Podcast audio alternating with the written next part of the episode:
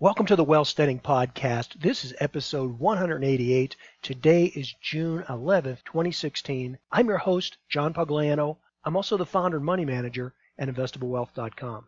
In today's episode, I want to focus on sort of a very high level market review.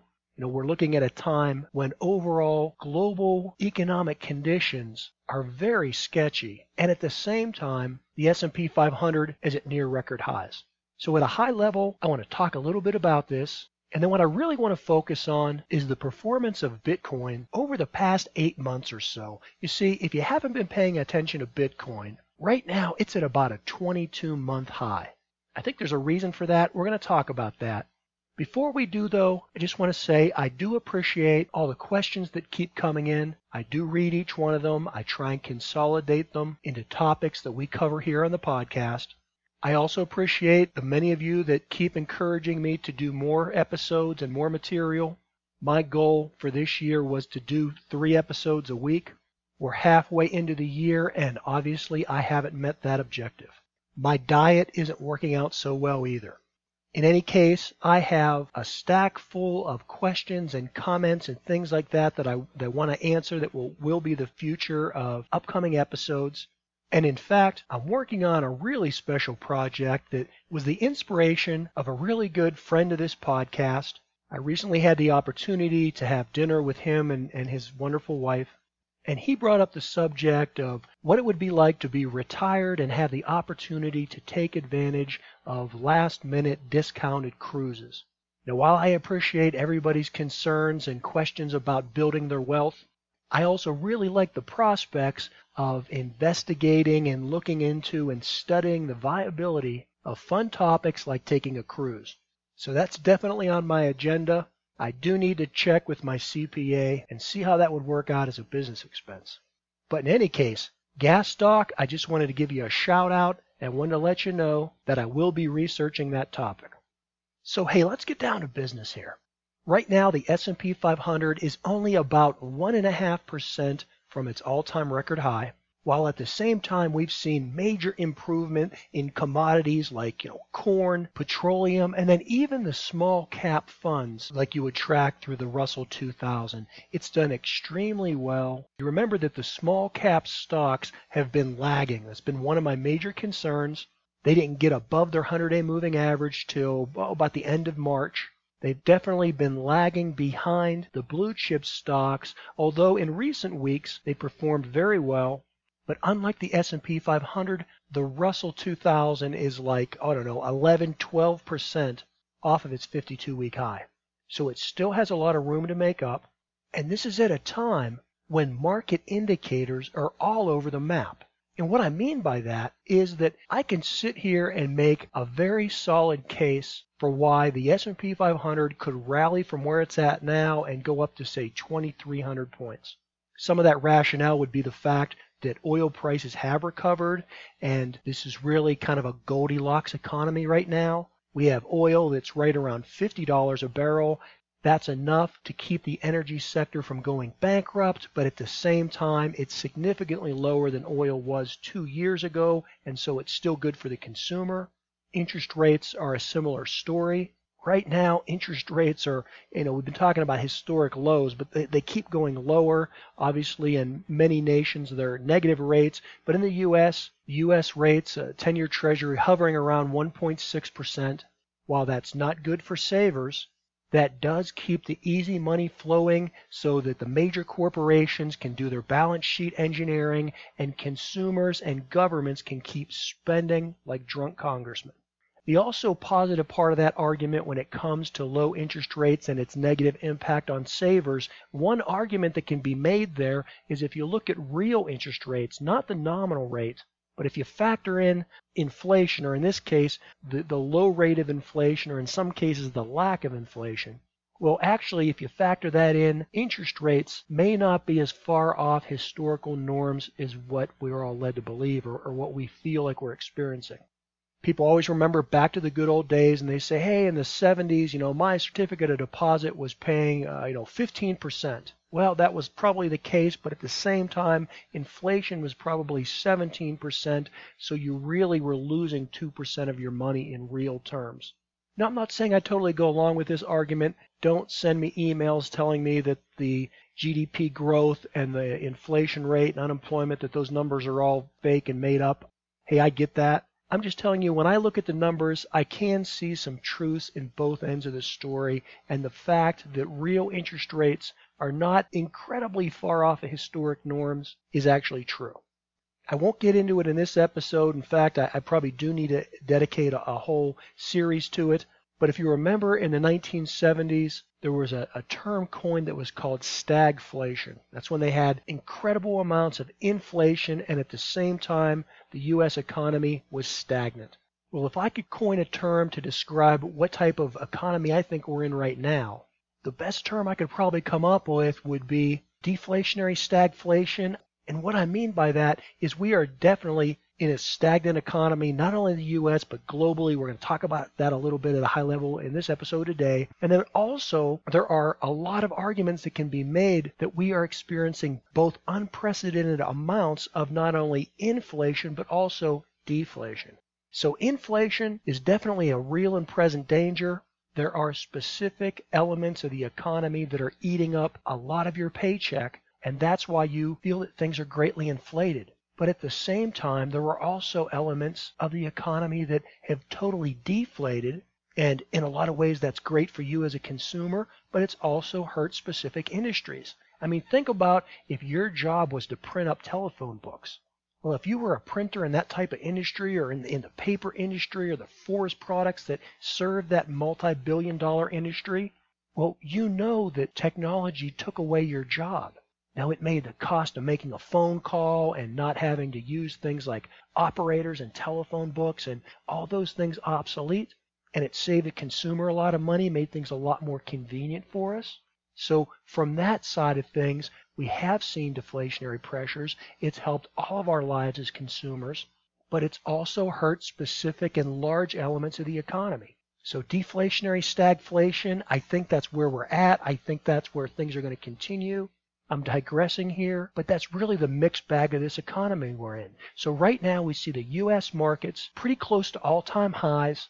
We see low unemployment, and many people are clamoring for a rally in this market and for it to go higher because they see such good things propelling it like low interest rates. But at the same time, I could make as compelling or even probably more of a compelling argument why this market should drop down to 1600 on the S&P 500. And it has to do with a lot of those very same reasons. The fact that the 10 year Treasury is at 1.64% this week, the reason it's that low is because it needs to be there to generate the cheap money that consumers need to keep going out and taking subprime loans on automobiles and buying their houses that they can't afford, and to allow the corporations to continue to buy back their stocks. These low interest rates aren't indicative of a good economy. They're the result of a bad economy. And as low as they are here in the U.S., many parts of the developed world they're negative. We've seen the the uh, European Central Bank go negative. We've seen Japan go negative. negative, and that causes their malinvestments to come to the United States. Even though our economy is doing relatively well, we're so much head and shoulders above everybody else that they're exporting their deflation to us. That's why we see extremely low interest rates. That's why we see stock markets at all time record highs, even though earnings have declined for 17, 18 months. And now, maybe with the rise in oil prices, we're seeing corporate profits at least start to level out. But certainly, we're at such high price per earnings ratios because money from around the world is flocking into the United States. Money goes where it's treated best. So again, while that can be an argument that, hey, this market's going to keep rising, we're going to see the, the rally continue. On the other hand, you can look at the underlying facts that the reason all this is occurring is because the economy is so fragile and any little shock to the system could bring this house of cards down. That would be my argument for why we could see this market drop down to 1600 points in the S&P 500. These counter arguments can be made throughout the economy. The price of oil did get up slightly on uh, West Texas Intermediate, a little bit above $50, you know, 51 some dollars a barrel. Well, now it's back below 49. As I've been talking about for a couple years now, there's a cap on how high oil can go because of the versatility of the shale oil revolution. For the most part, we have, you know, 2,000 wells out there that are in mothballs right now, but the pipe is in the ground and they really just need to open up some valves. Shale oil in and of itself, it does not take the billions of dollars and the decades of exploration and infrastructure that that uh, you know like deep deep water oil takes. And so I know many of you will argue, yeah, well, those wells just don't produce like old traditional wells. No, they don't, but they also don't cost anywhere near as much. And there's so many of them, and the potential reserve amount, not only in the United States, but really in all types of you know, locations around the globe that haven't historically been natural gas or petroleum producers, are now opened up to that technology. So it's a whole new ball game of, of swing volume production, and that's capping the price of oil. We've seen it rise up now, you know, in the in the past few months because of the wildfires we had in, in Western Canada, and then because of uh, most recently all the militant problems, uh, military type problems they're having, sabotage problems they're having in Nigeria. I've always said that shorting oil is a risky thing because there can always be a supply disruption and that will make the price of oil go up. But look at where it's gone to 50 $51 a barrel. Two years ago, we were at 120. So even a major uh, militaristic threat in Nigeria that's threatening to take, say, 500 million barrels a day off the market, it really has hardly budged the price of oil. And as oil gets up around that $50 a barrel mark, it just encourages these shale oil operations that have that have been forced to shut down to come back online. So that's going to keep a, a cap on oil pricing. Gold is another critical part of this economy that so many people have been arguing that with all the money printing, with the negative interest rates, with all the central central bank intervention, that gold was going to go back on. You know, even if it didn't hit the, the record highs that it did in 2011, you know, people were calling for for right now or for into this summer that we were going to see gold at you know $1,500 or more an ounce. Well, you remember a few months ago, I didn't believe any of that. I shorted gold. I did get stopped out of that trade because I thought it was going to drop that back down below $1,100 an ounce, and it hasn't done that. It hasn't done it yet. But for all the problems, for all the negative interest rates, for all the fears of inflation, gold can't get above, you know, 1270 or so. What I'm trying to point out here is that there is a clear tug of war between elements of the economy that used to appear that they were, you know, very much correlated. So generally, when gold went up, the value of the US dollar went down. Or when interest rates came down, the value of the US dollar came down. Well, right now, those correlations have pretty much broken down. While the dollar is still significantly better than it was two years ago, it remains off the highs that we saw it hit last year, and we've seen a great appreciation in the Japanese yen. The Japanese yen right now is trading for somewhere around, say, 107 yen to the dollar. Well, if you remember last year, we'd gotten up to something like maybe 124. The euro likewise has strengthened, although not as much as the yen. So it hasn't put as much pressure on Germany as the pressure we've seen on Japan. Because remember, an appreciating Japanese yen hurts Japanese exports. And this is a country that's been in and out of recession like three times in the last five years. They're not stable enough to undergo those type of strains. And again, the reason I'm bringing this up is pointing out about this tug of war in the economy. You may say, well, you don't care about the Japanese economy. Since things are so bad over there and they have negative rates, their money is flocking to the United States. That's keeping up your asset prices. It's, it's keeping your interest rates low so you can buy Japanese cars that are imported into this country at a discount. It's keeping your asset prices high on your real estate. Is uh, increasing your net worth because it's making our S&P 500 go up to all record time highs.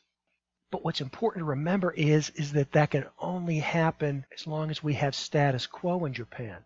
If the Japanese economy actually does implode, then they'll have to sell assets to raise money. They'll be pulling their money out of the U.S. instead of putting it into the U.S. That was one of the reasons we saw the market fall apart last August. If you remember on August 24th when we had the flash crash, that was only a week or maybe two weeks after China had announced that they were uh, unexpectedly devaluating their currency by just 2%. Now, you've heard me say oftentimes in this podcast that I believe that if things stay the way they are, China is going to have to devaluate their currency, you know, 20, maybe 50% just to keep them competitive. That's on a currency basis. That's to help them get out of the massive leveraging and debt that they have and also to help them to keep their labor costs low so that they can compete in a manufacturing economy that's being dominated by by robots and automation and you know computer type efficiencies that don't put a large value on cheap labor. So I think China could see its economy go into a real death spiral and to get out of that, again, they'll have to devaluate 20 to maybe 50 percent. Think of what kind of an impact that would have on our stock market if just a little 2% devaluation in their currency caused a flash crash last August. And what I want to stress here is, like I always say, I don't have a crystal ball. I can't predict the future. I can't do that, but neither can anyone else. And so while I don't know whether the shock to the system will come from China or whether it will come from Brazil or whether it will come from Italy, who knows? For all I know, the shock to the system could, could originate in Florida. Maybe there'll be a Zika virus, you know, outbreak, a, a real pandemic. It'll spread throughout the uh, southern states in the U.S. We have no way of knowing when or if a shock will come to the system. What I want to point out, though, is that if one does occur, the U.S. market right now is priced for perfection. We're priced for oil prices to stay around $50 a barrel. We're priced for interest rates to stay below 1.7%. We're priced for lots of free money for corporations to keep buying back their stocks and negative interest rates in Europe and Japan and places like that so that foreign money floods to the United States and keeps our asset prices artificially high. And as I said, I can make the argument that this market will go up to 2300 in the S&P 500. I currently have about 30% of my portfolio invested in the market. If the market continues to go up, I'll be looking for opportunities like I've, I've been taking. You remember a couple weeks ago, I sold MaxLinear. I held that company for maybe three weeks, was able to lock on to a nice profit of, oh, I don't know, something maybe 13.5%, 14% over a few weeks. Now, generally, when I swing trade like that, I like to get a 20 or 25% profit. I'm not taking that chance in this kind of a market. I'm holding on to Apple stock right now. It's up about 9% since I purchased it. I haven't sold that yet because I want to see what happens with their uh, with uh, their technology conference that's happening this upcoming week. We're getting close to the new iPhone 7 launch, I think in September. So I think that maybe it, it still has some, some time to run. Some of my other investments not doing as well. Starbucks down probably 2.5%, Disney down probably at least a percent and a half. So I believe in this market enough at this point to have maybe 30% of my portfolio invested, but not more than that. In this kind of an environment, I want to proceed very cautiously. And as I've always talked about, I'm watching those moving averages, particularly the 100 day moving average. Now we've been above the 100-day moving average on the S&P 500 since around March. That's a very good sign. Even with the most recent pullback this past week in the S&P 500, it's still above its 50-day moving average. Both the 50-day and the 100-day moving averages on the S&P 500 are moving up. Those are good signs. And while I do concede that yes, this market could go to 2300, I still see the huge potential for a catastrophic loss, and I don't want to put more than 30% of my, my portfolio into this market. Now, if things change, I might up that a little bit. I could see maybe even going to 50% under the right conditions but it's the poor global economic conditions that worry me so much. I don't believe that the U.S. can be isolated from these, these other problems for, for so long or that there's no linkage between our economy and the stagnation of, of global growth.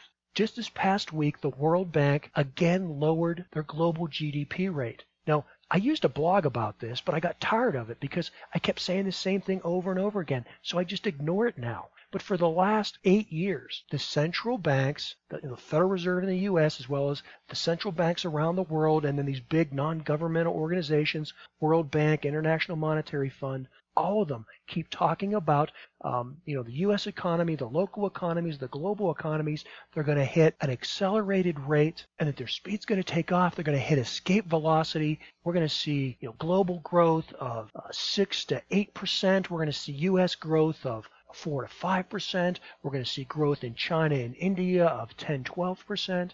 Well, that's not happening. It hasn't happened. I don't think it's likely to happen.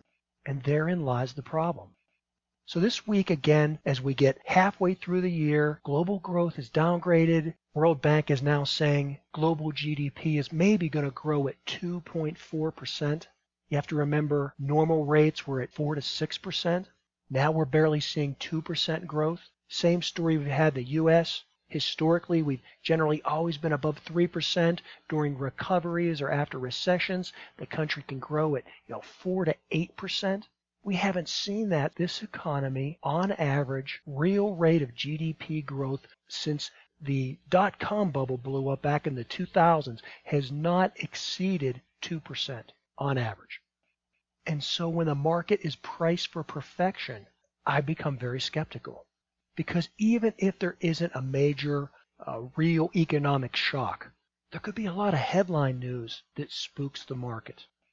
Look at what happens from week to week when we think the Federal Reserve will raise interest rates, or when we think they won't raise interest rates, or when unemployment goes up, or when unemployment unexpectedly goes down, or when Donald Trump gets the nomination to, to the Republican Party, or whether the polls show that Great Britain wants to stay in or out of the European Union. I mean, these little things are drastically driving the market. And so while I continue to look for opportunities in the U.S., and while I think that it is also by far the safest and the best opportunity, not only in these times, but in general times, I also continue to look overseas. And again, this is a tug of war because is it good news or is it bad news that these other markets are doing so poorly? I mean, if the U.S. is at such high rates, should maybe we be taking some money off the table and investing in economies that haven't done so well? And, and it isn't that they're not doing as well, but they just don't have the value expansion that we've had in the U.S. Many of our blue chip stocks are trading at over 20 times earnings. Maybe there's some better opportunities outside the U.S. While the S&P 500 is only, say, 1.5% off its all-time high, the German stock market is down by almost 17%. Japan down by almost 12. London down by nearly 19%. China Shanghai index still down about 50%. So are these opportunities to invest outside the US where valuations are so much lower or is this just another harbinger of bad things that are going to eventually come to our shores? I don't know, but let me point out one thing, and this is something I don't know that I've even ever talked about on the podcast. I've talked about it uh, quite a bit in private meetings, and that's Bitcoin. I've been watching Bitcoin now for about four years. It started out as a novelty, and like any fad or any IPO that comes out that has a big story and a lot of hype but no substance to it, well, Bitcoin did a hockey stick move up and then it totally fell apart. But I've kept my eye on it. I've been intrigued because of the aspect of not only the cryptocurrency, but what can be done with the blockchain technology. And it's really that blockchain technology that's one of the reasons that I'm optimistic about the future and how the cost of things can continue to go down, efficiencies can go up, and overall how that can be a benefit for mankind. You see, with blockchain technology, it can do many things, one thing though that it can do, it can make a currency instantaneously redeemable. Now that's different from what happens with the current system. That's different than what your ATM card does or what Visa or MasterCard do. I'm not going to go into that in this episode. I, really don't want to digress into all the advantages and disadvantages and the potential future of blockchain and Bitcoin. Uh, maybe down the road we'll come back and do an episode on that. But for now, what I want to point out is that the blockchain technology has proved that currency can be made instantaneously redeemable in a digital format. Just like music uh, it can be you know done in MP3 files, and you know videos can be transferred across the net at, at virtually no cost. Well, that has now happened with currency. That's a big game changer, and that's just one of the aspects of the blockchain technology. And as it stands now, over the last four or five years, Bitcoin has proven that they are the major brand in that evolving technology. Now that can change, and, and again, that's why I was skeptical of it early on and why I would have never put any money into it back in the early days of, you know, say 2013. It was just too new. It was too unknown. It was like an IPO. But an interesting thing happened with Bitcoin. And again, I'm not going to get too much down into the weeds, but I want to point this out as another key concern that I have about the overall global economy. Bitcoin peaked in 2013 at somewhere in excess of say $1,100. I don't remember the exact exact number. $1,100, $1,200. That was the peak of Bitcoin in its heyday. Like all fads and gimmicks, it collapsed. But what was interesting was in early 2015, Bitcoin started to consolidate and stabilize, and for the most part, it reached an equilibrium of around, just call it $250. Just we use that for round numbers. That was a good baseline for it, and it pretty much held that low. And by the fourth quarter of 2015, we saw Bitcoin starting to rise. In the beginning of November of 2015, Bitcoin was trading right around $230. It closed out the year around $430. It's currently at almost $585. Since the beginning of January 2015, it, it's up something you know, over 80%. And yet, this is at a time when we've seen major challenges in the commodity markets, in the stock markets, huge slowdown in all international trade.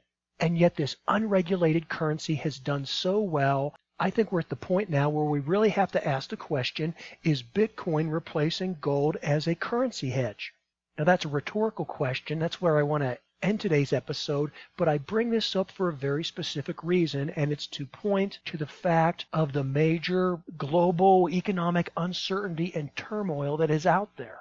You see, while everything else is virtually stagnant, Bitcoin is rallying and has rallied hard over the last 10 months because I believe it's benefiting from all the capital flight. It's benefiting from all the money that's leaving China the money that was either illegally or, or corruptly earned either through the Chinese Communist Party or the illegal private companies there. They're afraid of the yuan devaluating or they're afraid of a further crackdown by their government. And so the capital is fleeing China.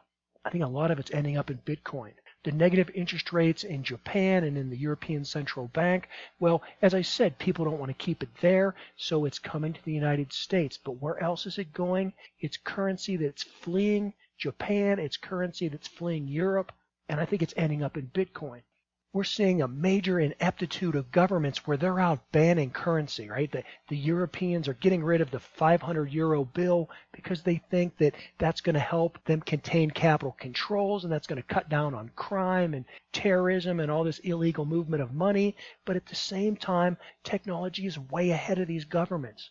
Bitcoin wouldn't be trading right now for almost $600 if it wasn't being chased by all this global currencies leaving Europe, leaving China, leaving Japan. And while I'm encouraged by the technology and the aspects of what we can do with cryptocurrencies and with blockchain technology, what worries me is that the policies from the Federal Reserve and the central banks to lower interest rates to spur further consumption and further debt leveraging of the economy, it isn't working They've played out that card too many times. Money is being hidden and being sheltered in mechanisms like Bitcoin.